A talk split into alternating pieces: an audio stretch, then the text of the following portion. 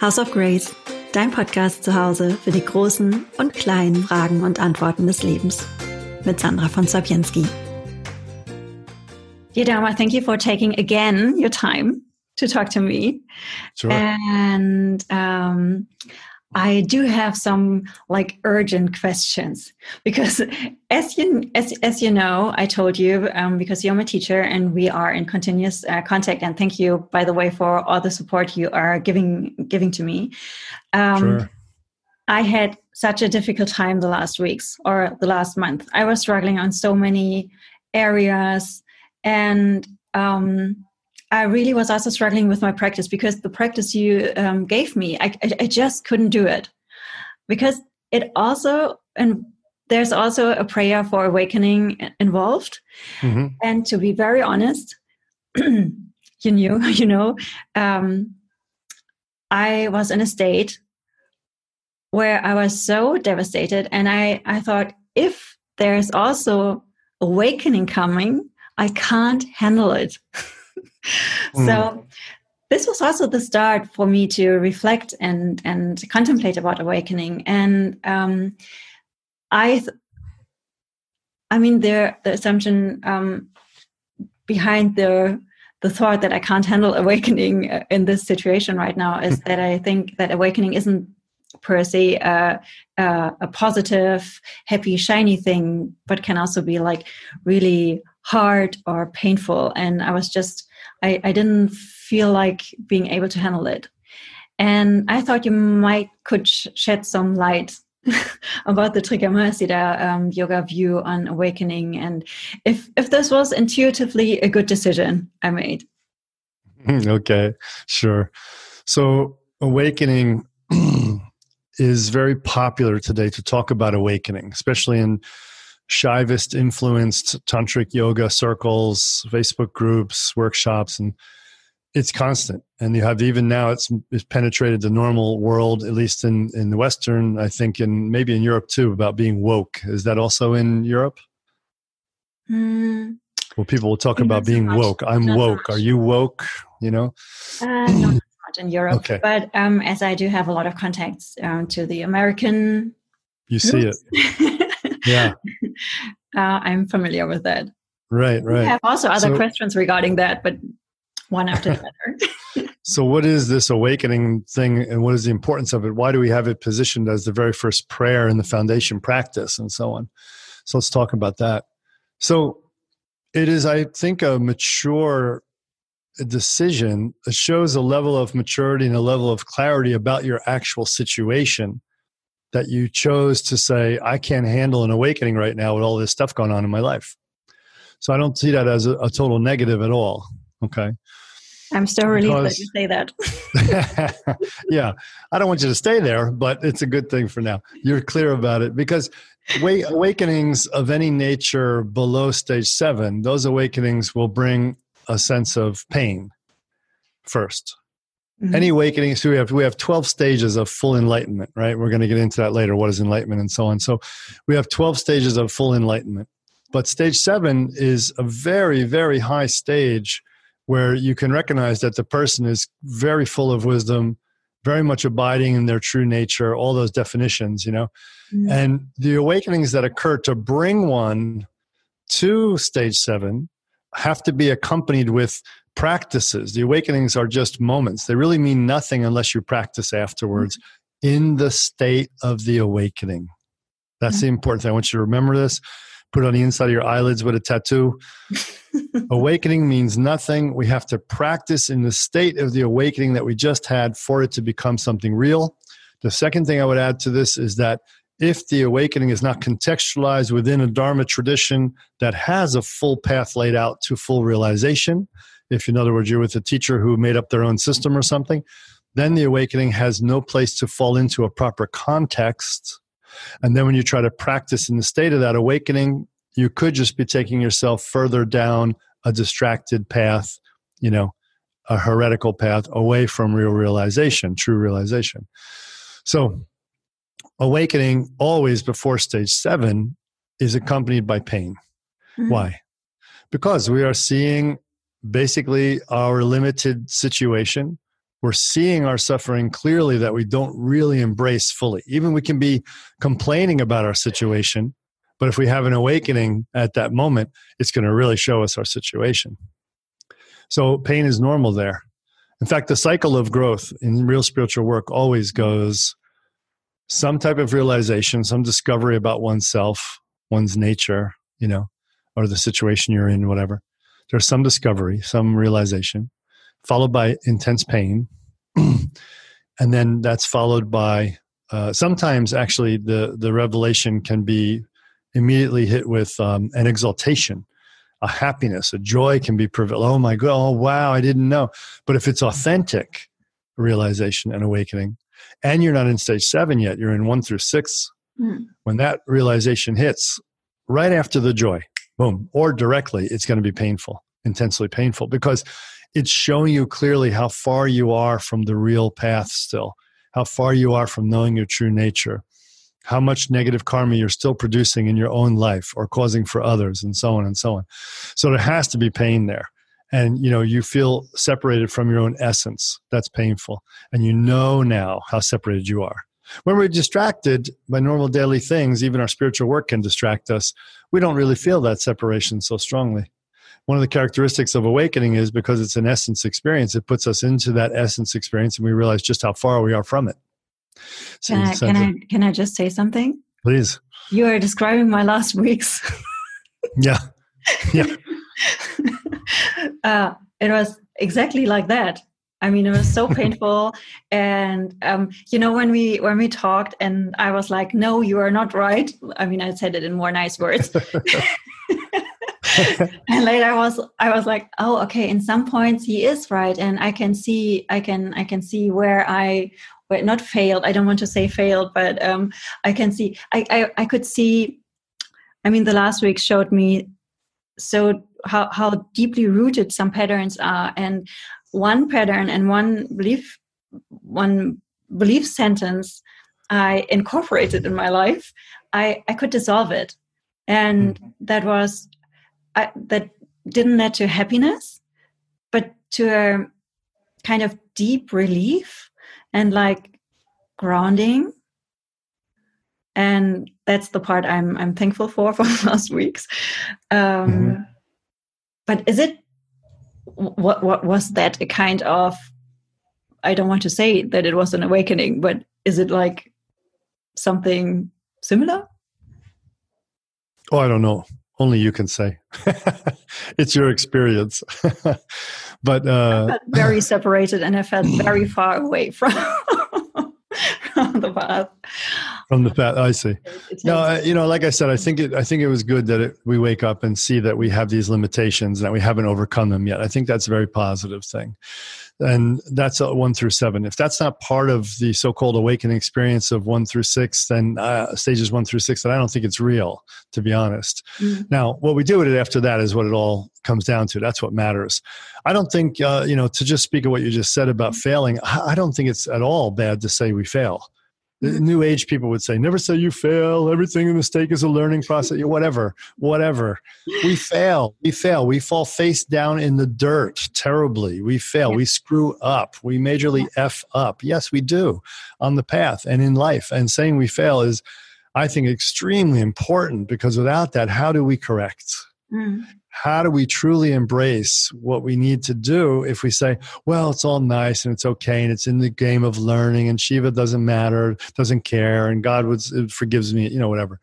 Silliness. So, yeah, so awakenings like this are important and it can be grounding because you get where you're really at. But here's the thing depending on where you're at in your in your path this type of awakening where you fall on your face which is a mm-hmm. good one um, will either inspire you to go deeper, stronger, or make you go, "Oh God, it's just too much."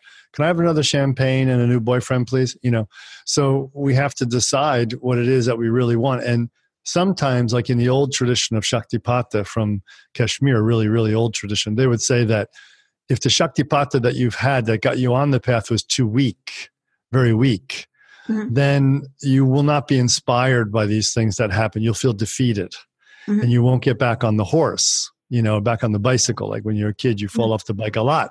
but you want to ride because your friends are all riding, you know, so you get back on, even though it hurts like hell and you're bleeding from your elbows and your knees, scrape them, you know.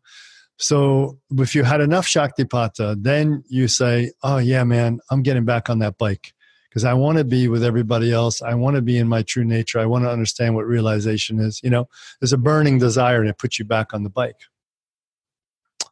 So yes, it's grounding in one way, but in another way, you know, it's grounding, yes, and it's either grounding you towards, I don't want this spiritual stuff, man. I'm going to turn off that, I'm going to close that door, or I'm getting back on the bike. Let's go. I'm so grateful it showed me where I'm really at. Mm-hmm. That kind of thing.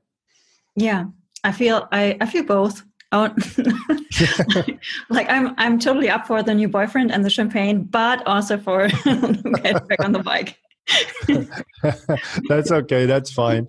That just shows where we're at. So as long as you're getting back on the bike, that's what matters. Sooner or later, champagne and boys gets a bit old. but I don't I don't mind when awakening kicks in as well.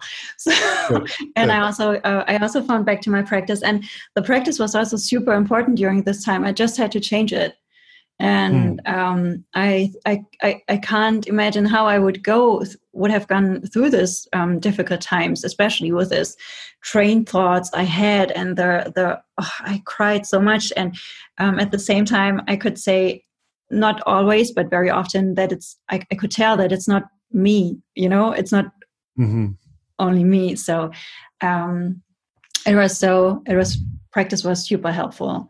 I think mm-hmm. also when we talk about realization, enlightenment, awakening, everyone in the spiritual scene is using these terms. And sometimes I don't have, I, I, I don't know if people, I, I don't know what people understand or, or it's, it's just, it's like a, it's like trendy trendy words you know what i mean and, right. and, sometimes i have the feeling there is no meaning behind because that's that's also why i um why i talked a lot with my friend anna who you know as well about mm-hmm. awakening and realization and what our interpretation of these words mean for for us personally what we right. think it is and i think it could be super helpful if you could explain us or define um, or give us one definition of um, these terms yeah, sure. Let's make it really simple for all the listeners. This is real. I'm really happy you asked this because this is where a major amount of confusion occurs. Mm-hmm. Why people get duped by cult leaders, why people get confused in their own practice and don't get results, you know,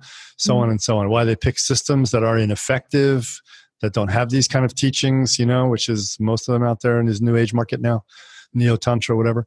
So let's mm-hmm. let's talk about it. so in our tradition, the tradition speaks about 12 stages of realization. Stage one, we're ignorant of anything spiritual. And we're going about our lives either as a good person or a bad person, but we're completely ignorant. You could say unawake. Mm-hmm. And then all the 11 stages after, from stage two to 12, are stages of awakening. So this is why, you know, when someone talks about, I had an awakening, I had an awakening, uh, in, the, in the Hindu, Shaivist, Neo Tantra, New Age, whatever world out there right now of all these people who are self proclaimed gurus, self authorized gurus, not teaching full systems, philosophers turned guru, whatever. Um, they don't understand that there are levels and levels of awakenings. And to be excited about any awakening as if you think you've had the final realization is really foolish. Or to think that you've touched your deepest, deepest essence, the aspect of you that never changes, there's only one aspect of you and only one aspect of this universe that never changes. And we, in our tradition, we call it the base. Mm. So that base experience, do you think your awakening came from the base? Well, if it did, that's quite a high awakening, right?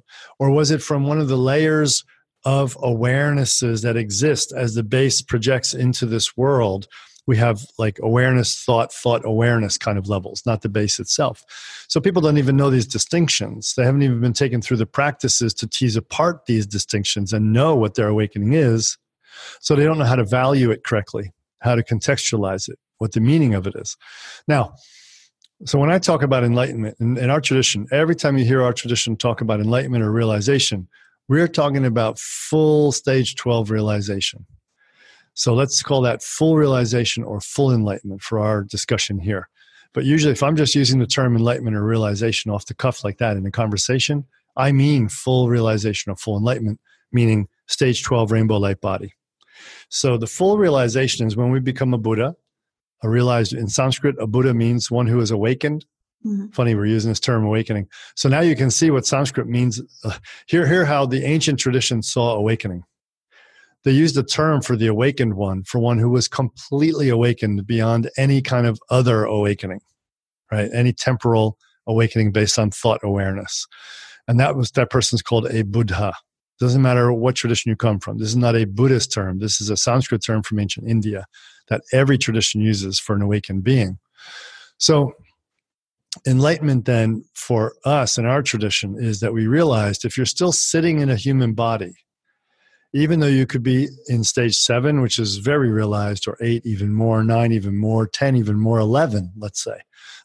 but if you're still in a human body, you're still not a full Buddha you still have more to go on the human path of realization. So, optimizing or experiencing the full what it is to be human is when, while we're alive, or just after we die in the after death state, we can do it two ways. We resolve any last clinging to our own personal story and the five elements that were held together by our clinging to our own personal story that kept taking incarnation over and over again. As you know, it's our story that incarnates over and over again, not really anything else. That story comes apart and it can no longer hold together the five elements. The five elements come apart and we experience what ancient masters called the rainbow body a light body, a prakashakaya, wisdom light body, rainbow body, Jalü in Tibetan. So, as the five elements leave the constriction of our ego structure and return to their home, let's say, in poetic terms. A display of light is seen, physical display of light is seen by people in the area who are observing, right? So, but this light is five elemental light. It's different than physical light, very different. It's a spiritual experience, actually. Can I ask something regarding the light? It, but it doesn't mean that you die, right? if you're alive while you do the rainbow light process, you have, di- have not died and you will never die. And you've realized a state where you were never even born.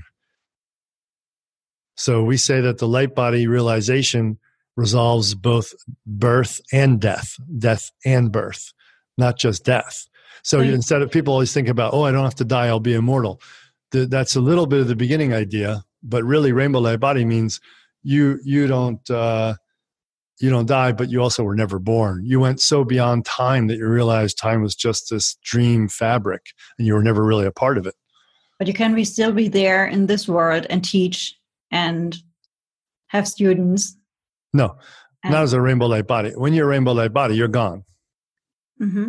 There's no individual. In stage 11. Final, and this is the final and, and final enlightenment or yes Yes, this is the final, this is full realization, full enlightenment, right? So, this is one of the reasons I really detest when um, people with self made tradition walk around saying they're realized and tell you all about their realization moment and put videos out on it. I'm like, who cares? because, you know, you're just a human being walking around still making mistakes. You had some moment, now you teach, la, la, la, who cares? You're kind of an aware person. You act like a robot, you talk like a robot, who cares? What I'm interested in is the full path. And when people grasp onto their realization moment and make like they're realized and talk about how enlightened they are, they actually commit the major error of recreating a spiritual story about themselves instead of the real uh, goal, which is releasing all stories, right? And this is the problem, right? so, so, so that's full realization. Then let me just say from stage seven to 11, are the partial enlightenment stages partial realization, partial enlightenment, stages 7 to 11. And stages 2 to 6 are the path to have your first stabilized realization of your true base, your essence, which happens at 7. Okay, now I've laid it out. I'm I'm still clinging cling, clinging to this um, to the fact that uh, when you are in rain, rainbow light body, you um, dissolve, you die. So is you don't die. practice for no, you don't die. You don't die. I mean, your, your, your life your body your your flesh body dissolves. dissolves. No so, it didn't die. But we do practice to let our flesh body die. I thought i always thought that um what does that mean Um, practice let our flesh body yeah. I'm, I'm, so sorry because I'm not a, I'm not a native. So sometimes I think that's I, okay. I'm not so good at expressing my thoughts. No, um, no, you're good. So my my thought behind is I I thought that it would be possible to be enlightened, and there that they were enlightened teachers and gurus who um, had disciples and um, students. Um, but if I understand it right, the final enlightenment is um, when you leave your flesh body. And so this is a practice where you prepare yourself to die, or this is the goal to leave this body. Okay. So do you understand now we talk, what I mean? Mm-hmm. So, what I described before is the fruit, right? The fruit of the path is full realization or partial realization from stages 7 to 11, full realization at 12. This is the fruit of the path. Now you're talking about, okay, so some people walk around and they seem to be realizing teaching. What is it about? So, let's talk about that first. So, uh, it's very simple, really. The, when the Buddhas become fully realized as Buddhas and they spontaneously are manifesting the base experience as their body, as what the you know quote unquote body it's not a physical body it's their experience that's why we call the body is the experience so when the fully realized beings are manifesting their base body you know which is called dharmakaya in the traditions usually uh, in shaivism it's called shiva bindu then out of that out of that base body spontaneous energy uh, arises of compassion and wisdom and it arises in the form that uh, has the only purpose to help beings become realized. And then that is what flows into this very limited dimension as the Dharma teachings, as the transmissions, as the whole Dharma systems and paths that understand the 12 stages and the rainbow light body, etc. And part of that flow is then part of that extension of a Buddha's body are people who are teaching. In other words, Sandra, you have me on a podcast here. I'm not thinking that I'm a person sitting in this house in Costa Rica talking to you about spirituality and you're in Germany. I'm experiencing that I'm uh, an emanation. I am an emanation of a great Buddha, of a great, I'm part of their body, mm-hmm. right? And I'm sitting here as part of the body of a great Buddha at a much lower level. And I'm an authorized teacher of this kind of tradition of awakening or realization in this flow down into this dimension but I'm not in stage 12, not 11, not 10, this kind of thing. I'm much lower, right? Mm-hmm. So, realized beings that we talk about who are teachers, we have to remember from our definition, are always partially realized, but they're essential to this dimension, essential to our development. And they come from fully elaborated systems of Dharma that bring you to the fruit at the very end. They're not made up by somebody. They're not a commercial marketing venture, you know, mm-hmm. because it extends down from that awakened Buddha. In other words, again, how I see myself placed here, which helps dissolve any sense of having my own ego structure running the show or having it about me or anything, is that I'm purely an extension of a Buddha. I'm purely doing what's what's needed. As students say, I need teachings. Can you help me? I just respond. So in that way, we're all playing this role from the parampara, which is the expression, the, the waterfall of essence coming down into this dimension, you see. So then people can be realized partially at stage seven and be a great teacher.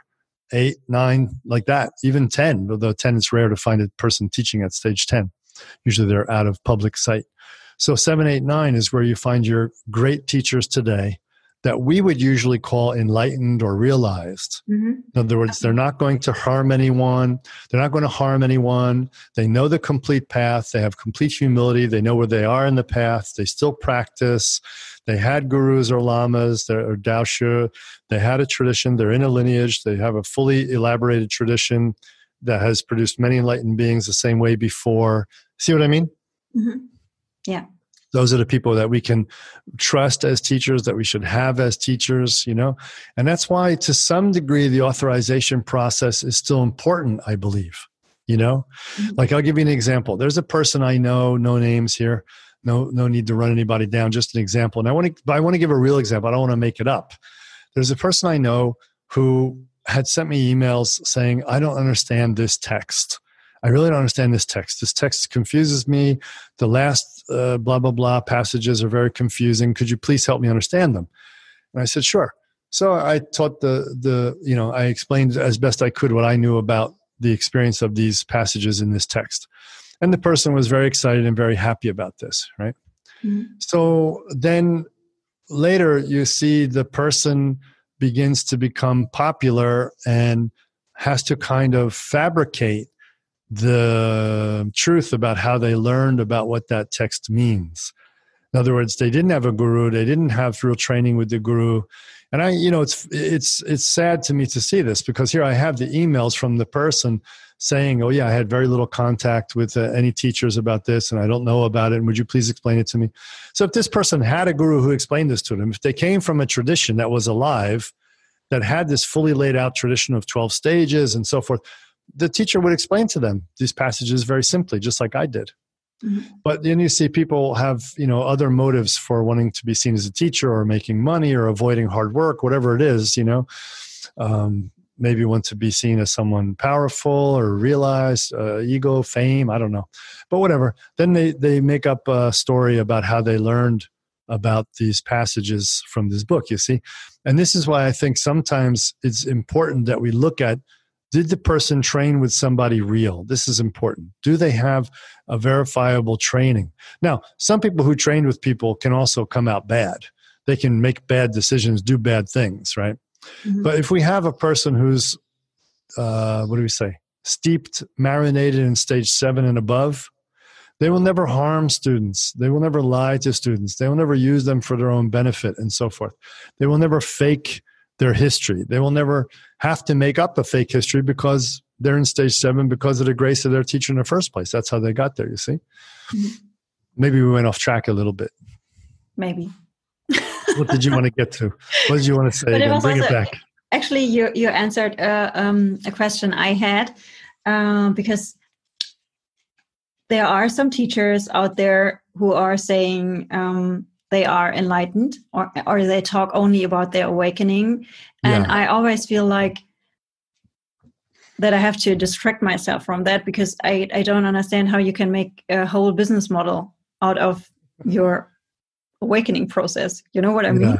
Yeah, yeah i do. Exactly. It just it just felt very strange and and like awkward and yeah. and well, just not right to me. Can i say something about that? Mm-hmm. yeah please so, why would someone need to talk about their awakening experience or how they think they're fully realized? Why would they have to? Why would they do that? We have to think, as a consumer, as a spiritual consumer, as a student, we have to think, why would I have to think about, why would I, why would I, as a teacher, why would I talk about that?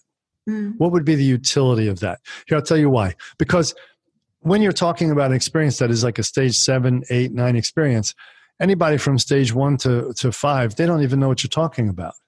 They might, in stage five, they might study, study the teachings and be doing practices in stage five strongly. So then they're like, oh, I think I have a hint of what this is about. I think I might know what the person's talking about. Like, just I might know about it, but I haven't experienced it. So, why would there be any utility in that at all?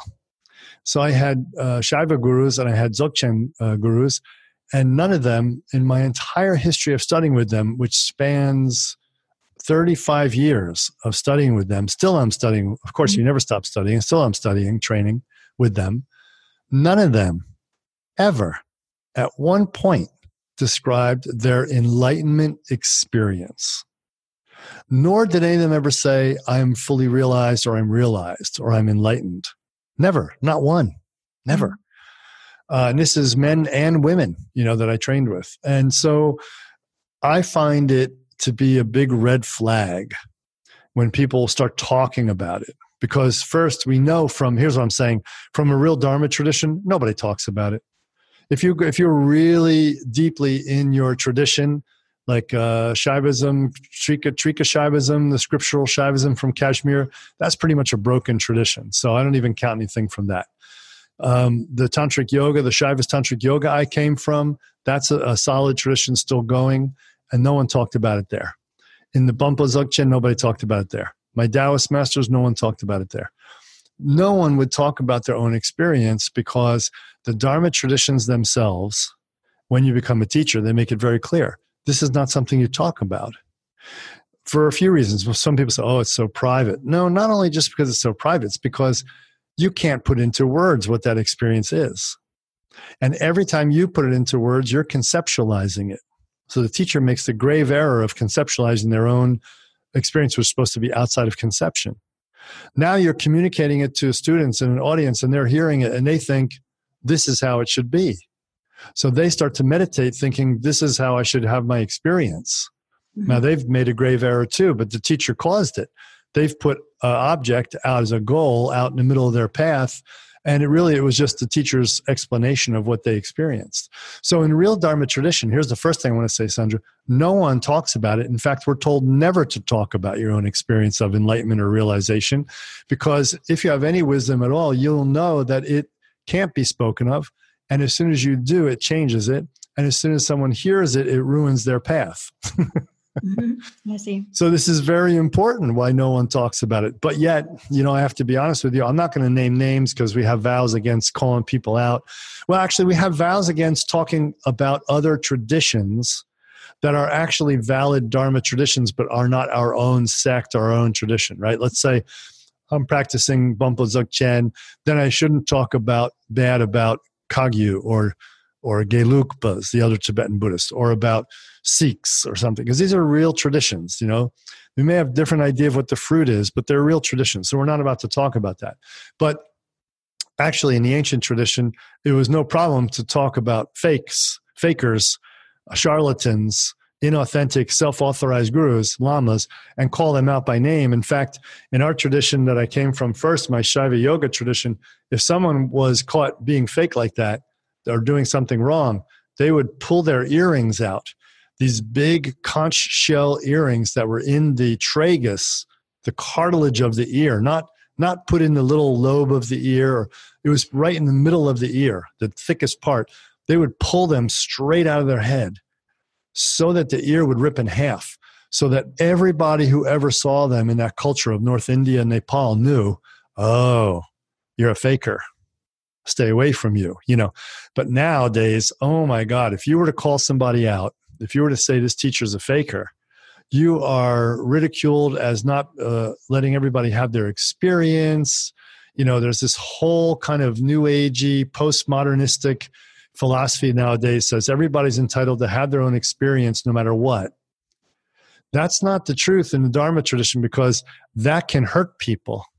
That can mislead people and in the old days, people did call each other out and people would challenge them to a duel, a Dharma duel. So they would go and have a debate. And if you lost that debate, if it was clear that you didn't know what the hell you were talking about and the other person did, you and all your students had to join the other person's school.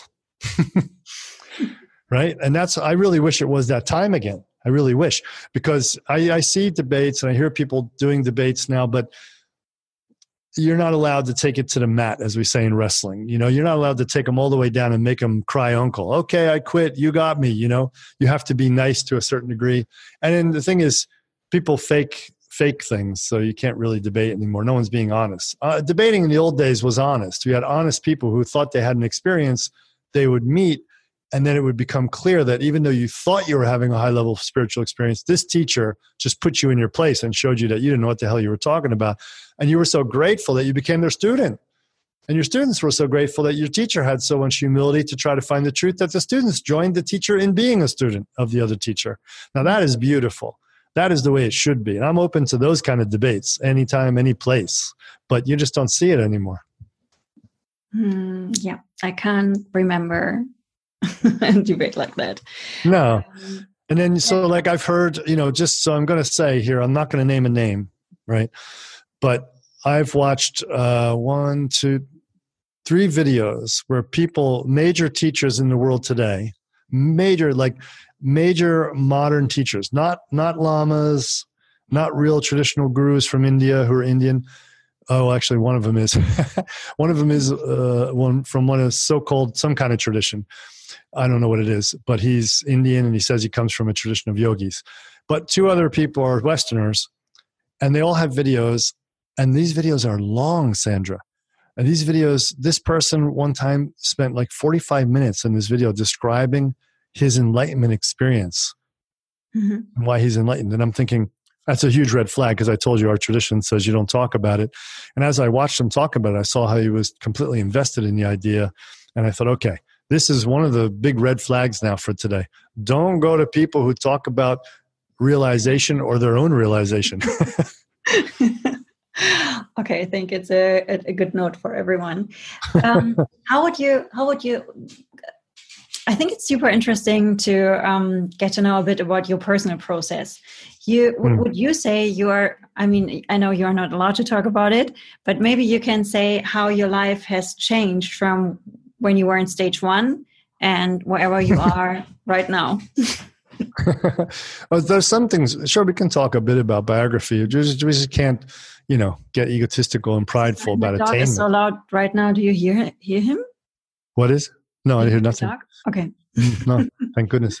Um, um, first, we have to understand from the, the teachings say that, and my experience of human beings is that we enter the world, not everybody at stage one. Or I could say, not everybody with a lot of karma left at stage one. Some people enter at stage two, three, four. Sometimes, rarely, some people enter at five. Uh, but what you'll see when people have that kind of a higher birth, we call it a higher birth, they still have to clean up the mess that's left over. Like you had a party and you mm-hmm. wake up in the morning and you think, I'm never going to drink again.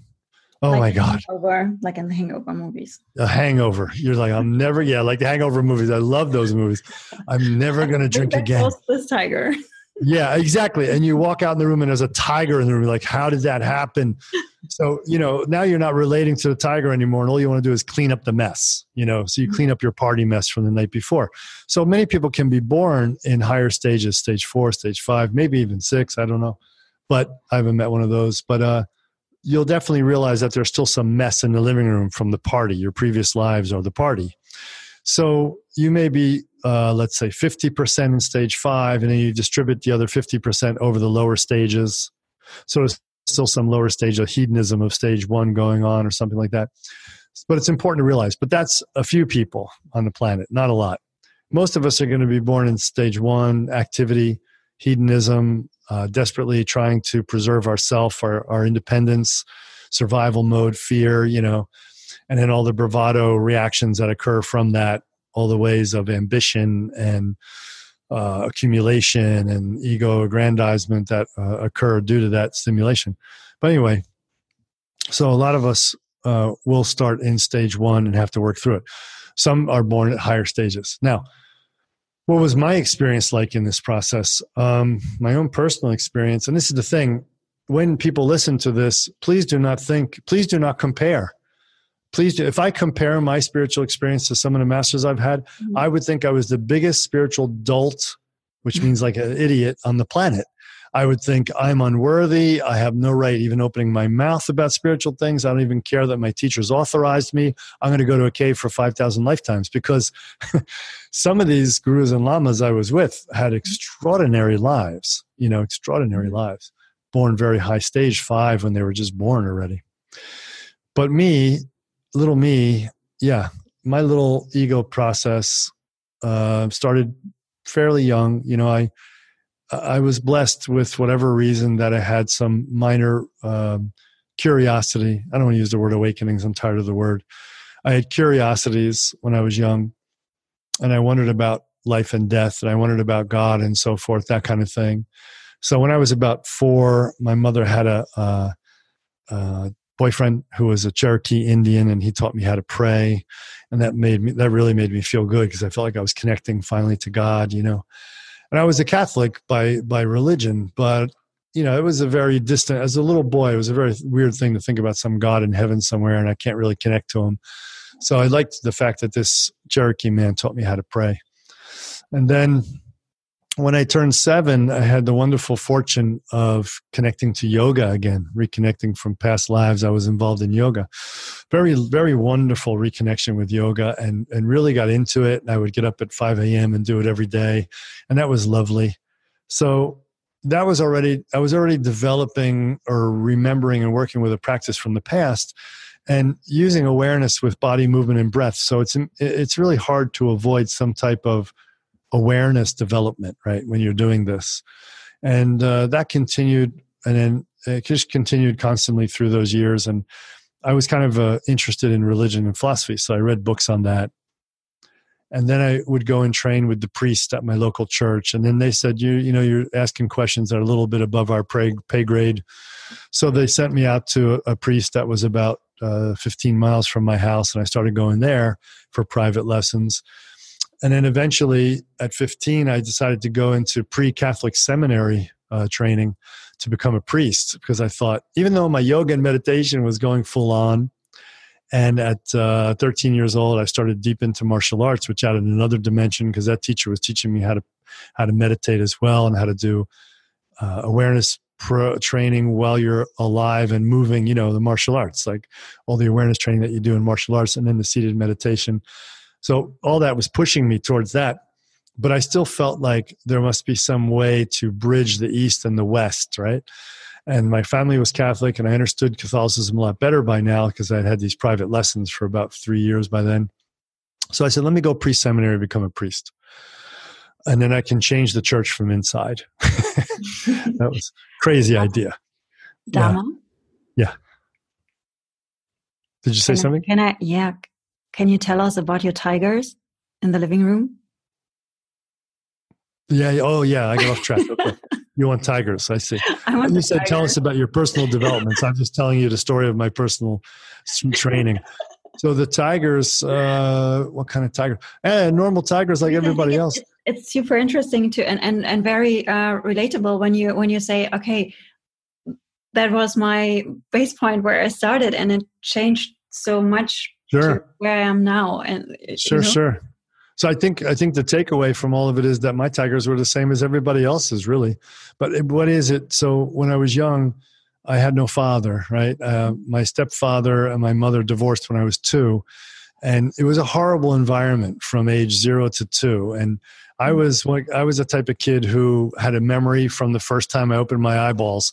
I used to tell my mother she didn't believe me and I drew pictures of our whole apartment that we had when I was one year old, two year old. Mm-hmm. She couldn't believe it. And I told her what the house looked like that we were having in Kansas when I was six months old. It was kind of fun to play with her like that. But I did, I remembered all this stuff. Now, what I remember was how horrible he was.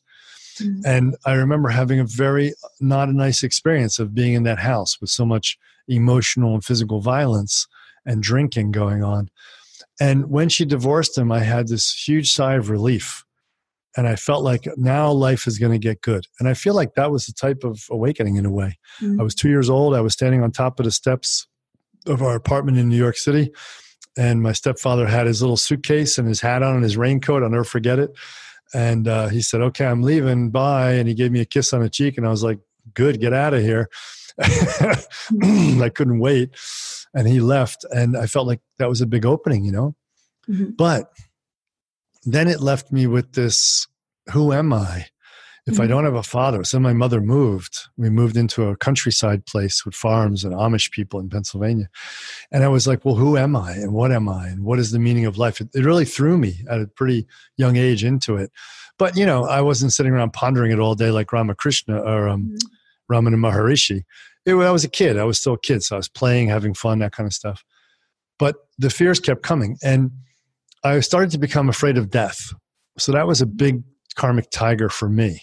Mm-hmm. I remembered, I don't know what triggered it. Honestly, I don't really remember any one incident like seeing a dead person or when you grow up Catholic, you're always going to what are called wakes. So someone dies and you go in English, it's called a wake. I don't know why, but mm-hmm. um, you go there maybe because you're awake in heaven or something, but you go and you see the person's dead body laying there on a table or in a coffin, and then you actually kiss it so it's not like I didn't know what death was. That's one thing great about Catholicism is that you actually have to see death. In the Protestant religions, you know, you, you die and they whisk you away and you never see the body again.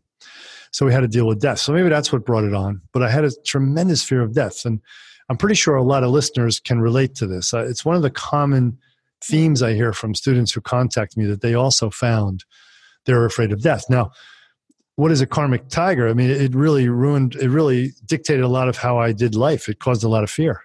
Mm-hmm. You're going to say? Yeah. No, no, I'm, I'm, I, I didn't say something. I was just listening. Okay. Yeah. So that was a real big karmic tiger, and that drove me. I would say that drove me my whole life in spiritual work.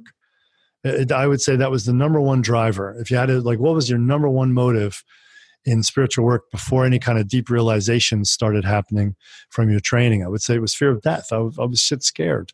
What what mm-hmm. happens when we die? I have no idea. If it's if it's the devil and going to hell, well, I'm definitely going to hell because I'm not a perfect person.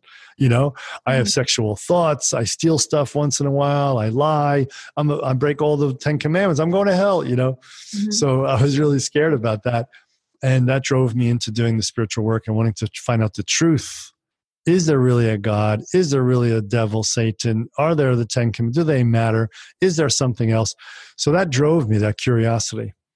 The challenges I had then I would say, yeah, we're about finding who I am and becoming authentic. So I'd say the next big karmic tiger I had was really being authentic. There was something driving me to attain the approval and authorization of somebody in a place of power, you know?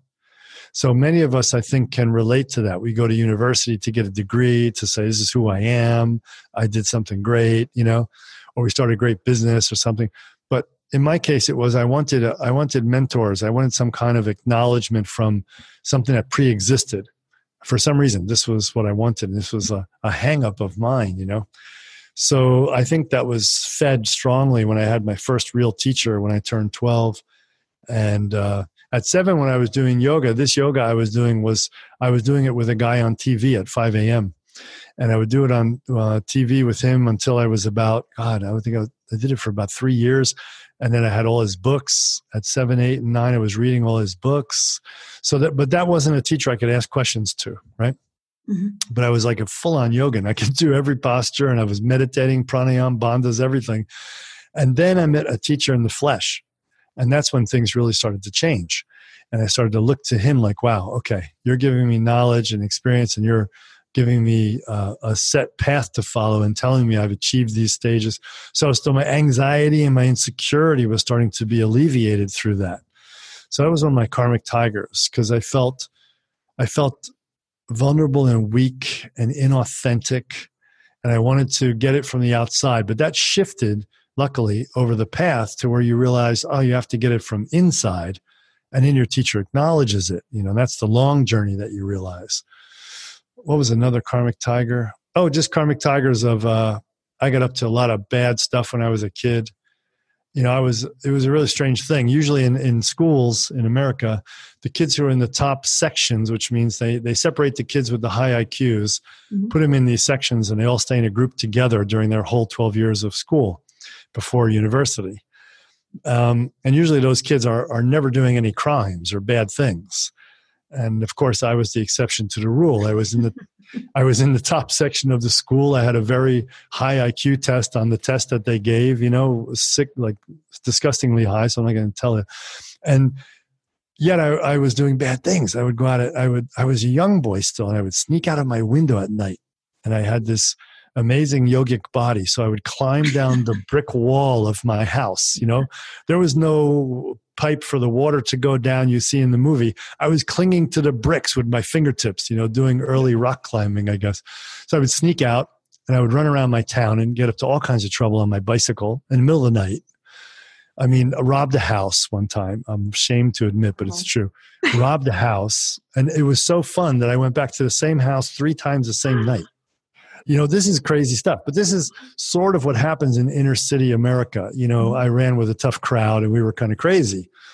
So we did these crazy things you know and then when i got to be old enough to sneak out and take my mother's keys or my stepfather's uh, keys to the trucks that we had because it was a construction company i would go out and i'd sneak out and I'd, I'd get in the car get in the truck and i'd drive it all over the place for like four hours climb back in the window at 3 a.m and, and go to sleep and no mm-hmm. one would catch me. So yeah, I had these. So I was doing bad things like like this.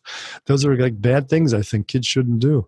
So I had these karmic tigers. Um, yeah, that's another karmic tiger. And how would you say how um, how it changed during the years when you when like when you see at yourself now as a person? Hmm. Well, you to think about it, some like a flavor of karmic Mm. tigers and some actions, or Yeah, um, good point. Good point. So, do the tigers actually disappear, these karmic tigers, or do they get weaker and become kitty cats? And you have to watch them because they might still scratch that's you. nice picture. But yeah, but they can't kill you now, but they're a kitty cat, you know? Or do they stay as tigers and you didn't really deal with them and they can still kill you at any moment? Both both possibilities exist. Mhm. You know? Like I was very afraid because I grew up in a really tough neighborhood. I, I saw people killed in front of me on the streets and we had fights and things. And um, I was very, you know, afraid. So I got into martial arts and stuff. But a bully on the end of my block who was three years older than me, he really scared me. He really, I, like, he had my number psychologically, karmically, you know. Mhm. And I found in that experience of that bully is how I found a way to deal with all of my karmas for the rest of my life. I, I would say there was two karmic tiger things that changed my life. Mhm. You're just making me think about this, Sandra. I haven't thought about this stuff for decades. The first one was in my martial arts training, there was a technique I couldn't do. I was just not coordinated enough to do it. And every time I would do it, I would fall down. And I remember feeling very embarrassed. And I was I was part of a very small school, only 12 students, the door was closed, there was no sign outside. Once this teacher found 12 students, he closed the door and he only taught us. So it was very traditional. And here I was trying to hold up the best. I was the youngest kid in the school. Most of the others were adults. I was 12. And I would spin around, try to throw this kick, and I would fall down. I didn't have that coordination. And I cried. And he was like, Get off the floor if you're going to cry. And I had to get out of the dojo.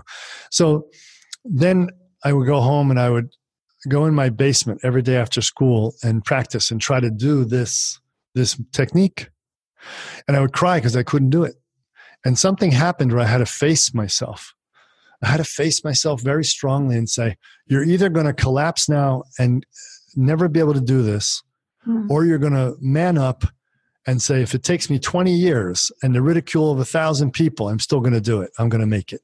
And that was a changing point. I found my true heart when I was 12 in that moment. And I pushed through in a way that I had not known before. And I did suck at that technique for like another month. But eventually, with this dogged determination, I turned it around until uh, when I was going in my amateur kickboxing fights, I was knocking people out right and left with this kick. So it became something. That was a big turning point for me. Now, that karmic tiger for me really doesn't exist much anymore. To be quite honest, that one is is a pretty cat on a chain that I have now with me that supports me. I never fail when it comes to anymore when it comes to needing to do the strong thing. You know, that one I have. Mhm. But we all have different things.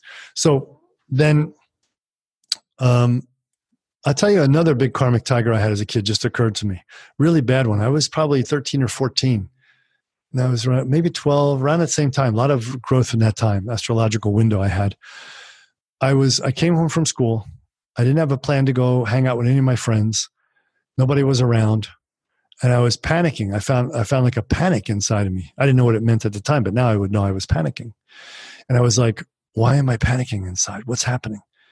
I was like, well, I want I just want to play with one of my friends.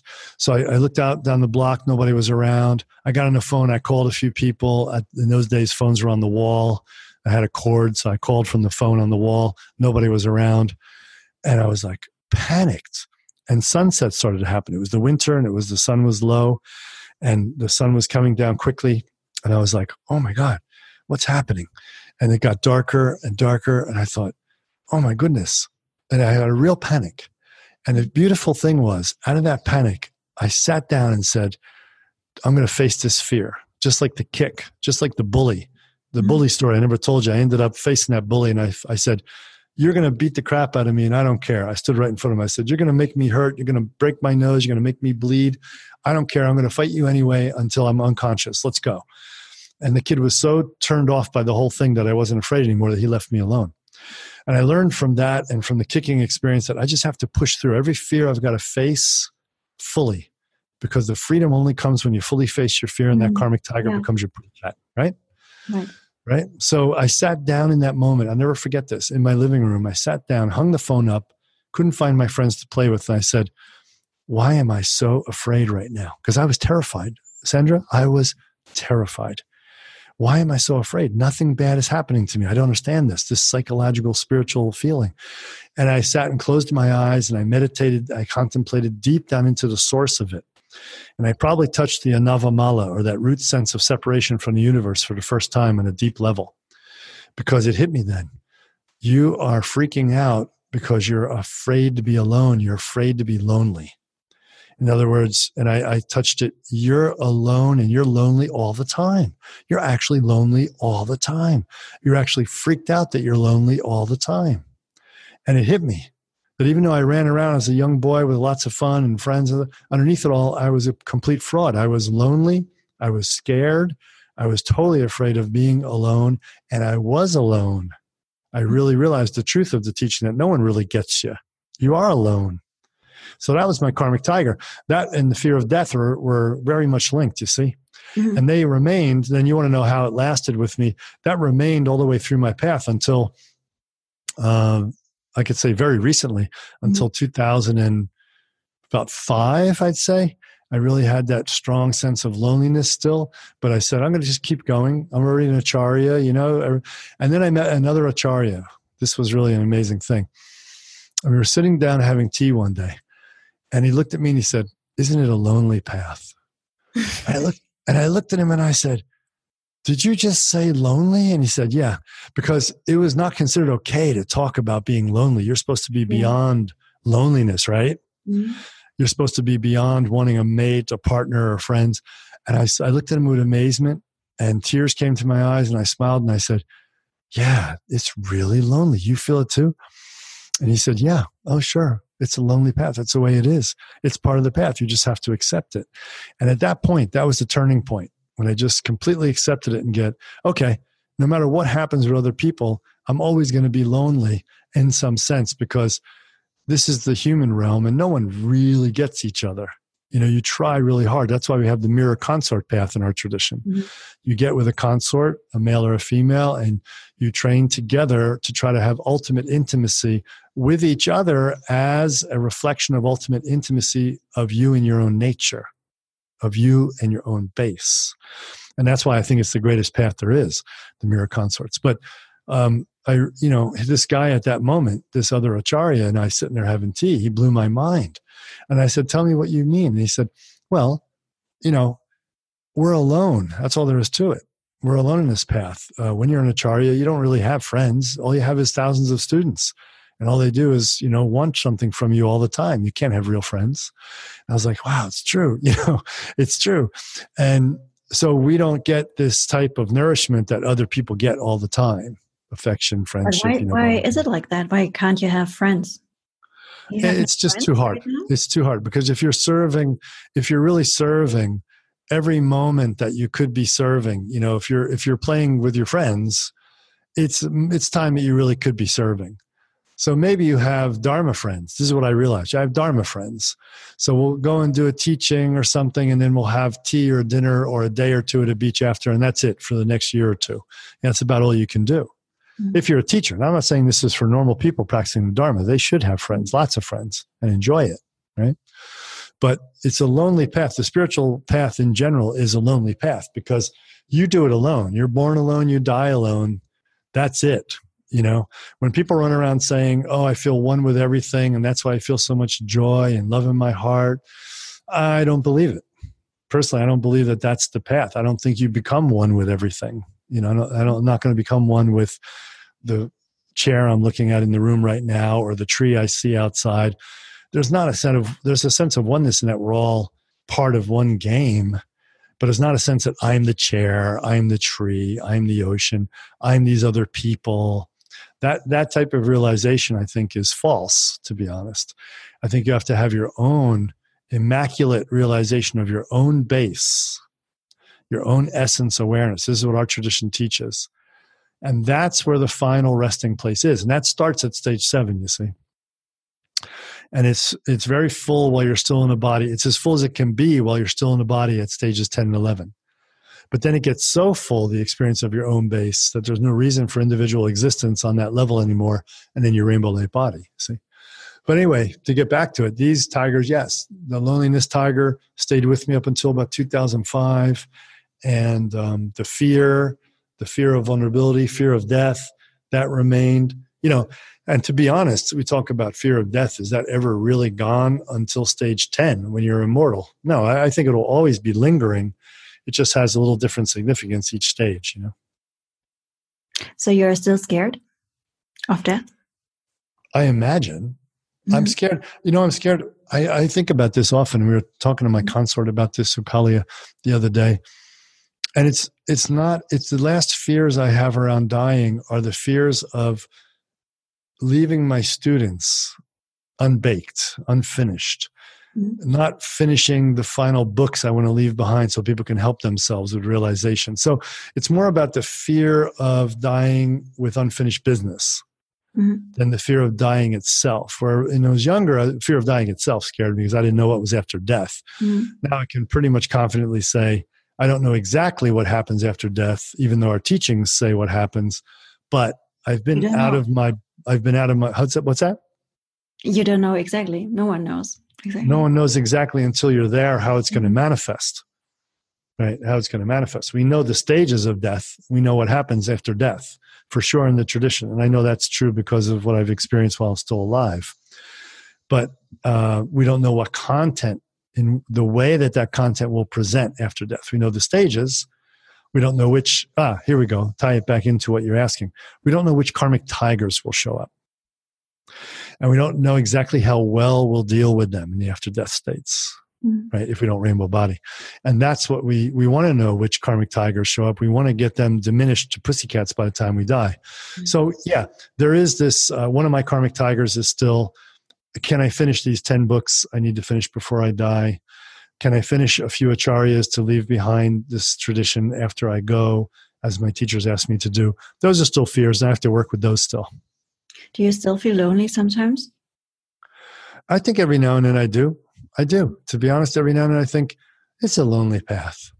But you know, it's a point where I accept it. It's there's a difference between I feel lonely and I'm going to resist it, and I'm going to go out and try to change it, get friends, or be happy, or have a drink, or um, paralyze my mind with meditation so I don't feel lonely. You know, the wrong use for spiritual practices, right? To anesthetize ourselves to take away pain. So that's no longer there when loneliness is there, I'm like, oh yeah, it's a lonely path. Oh yeah, you go alone. That's fine. You know, and mm-hmm. relax into the base. And that's the difference. Once you're working at stage seven or above, you're able to relax into the base experience, no matter what kind of um, difficulty is in front of you, what kind of karmic tiger or what kind of situation arises in the moment. You're able to relax into your base, and um, it's it's a, a stage of the path. It's a nice fruit to experience because then you can basically get on with helping others because you're not so um, absorbed all the time with dealing with your own karmic tigers. You're like, okay, my karmic tigers are pussycats now, and I accept them fully, and now I can get on with just being there for others. You know. Mm-hmm. Mm-hmm. Thank you so much for um, for sharing this and for being so open. I think it helps a lot of people, and also to see how how it is possible to change. I can personally, I can relate so much because I can remember when I was super young, like three years, I um, I was thinking, how would God like would look like? and had a very clear picture about how God would look like, and He was very present for me. And I went to bed with her. I mean, I also had, of course, like teddy bears, but I also had a, a small statue of um, Maria in my oh, bed. Nice. Mm. And um, I also was so drawn to uh, religion, but because I was so scared of the evil and ghosts and stuff like that. Right, right. And so, so, so fucking scared that, sorry for fucking, so scared um, that I even, I can remember so well one night I, I was honestly, I was nearly shitting my pants because I was so scared. And I said, okay, I have to make a deal with the devil or with the evil. So I'm part of it and I don't have to be scared anymore. Right. right. I think I the last podcast. I can't stand the fear anymore. And that was when I was eight or nine or something like that. Yeah. I think the last podcast we touched on that that you and I share exactly the same experience. I was visited yeah. by all those spirits. And that's when I say fear of death, that was also part of it. Mm. I'm afraid when I die, these all these spirits just come and take me away. You know. Yeah.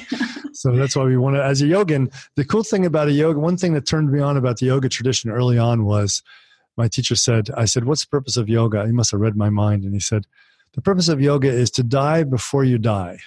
Mm-hmm. So that you know exactly the truth of the whole universe. And I was like, mm-hmm. okay, mm-hmm. I'm in. That's all I got to hear, you know? yeah. So yeah. Um, I am excited to um, to study with you and to know the the to not to know the to know the truth before to die while I'm living. Yay! Yes, absolutely, and absolutely. If persons are interested right now to study with you as well, where can they find you? And do you have some some current offerings you yeah, they can go to the Trika Mahasiddha Yoga Facebook group at this point because our website is delayed as we're trying to hook up uh, a, a, payment gateway so that people can actually buy the courses we have on there, the trainings that we have on there. So that should be taken care of within a month, let's say. But until then, there's so much they can look at on the Facebook group, Trika Mahasiddha Yoga, and the YouTube channel has all the videos up for free. I think we have like 30 classes up there for free as well. That's YouTube channel called Trika Mahasiddha Yoga. You know, Sandra, then I've been contacted. There, I've been contacted a lot lately by Germans, lots and lots of German yeah, students. because I'm your I'm your spokesperson. That's why, huh? Yeah, and they're they're now coming on Facebook friends and stuff. So I said, okay, we have. I keep telling them we're going to come and do a training as soon as COVID is over. Sandra's going to bring me and we'll do some nice training. Hang tight, hang tight. Perfect. I think this podcast is um, is coming out in September, so probably the website is um, out oh, there, and I personally can totally recommend to study with you, and also the um, online courses preliminary. Let's hope it is. If it is out by then, it'll be Trika Mahasiddha Yoga. That's the name of the website. But uh, let's hope. Perfect. I'm always disappointed with this IT stuff. They always say, "Oh, a few more weeks," and it's like months. Yeah. Thank you so much for taking your time. And Thank you, Sandra. Forward for our next conversation. Thank you. Yes, wonderful. So, talk soon. Das war eine neue Folge von House of Grace. Ich hoffe, diese Episode hat dir gefallen und falls das der Fall gewesen ist, freue ich mich sehr, wenn du zum Beispiel auf Apple Podcast eine Bewertung hinterlassen würdest und vielleicht hast du ja auch Lust, House of Grace zu folgen. Das kannst du zum Beispiel bei Spotify, Apple Podcast oder dieser tun. Mich persönlich, Sandra von Zaubjenski, findest du auf Instagram. Den Link dazu gibt es in den Show Notes und ich freue mich riesig über Feedback, Kommentare, Anregungen, auch per E-Mail an podcast at house-of-grace.de. Alles Liebe, eure Sandra.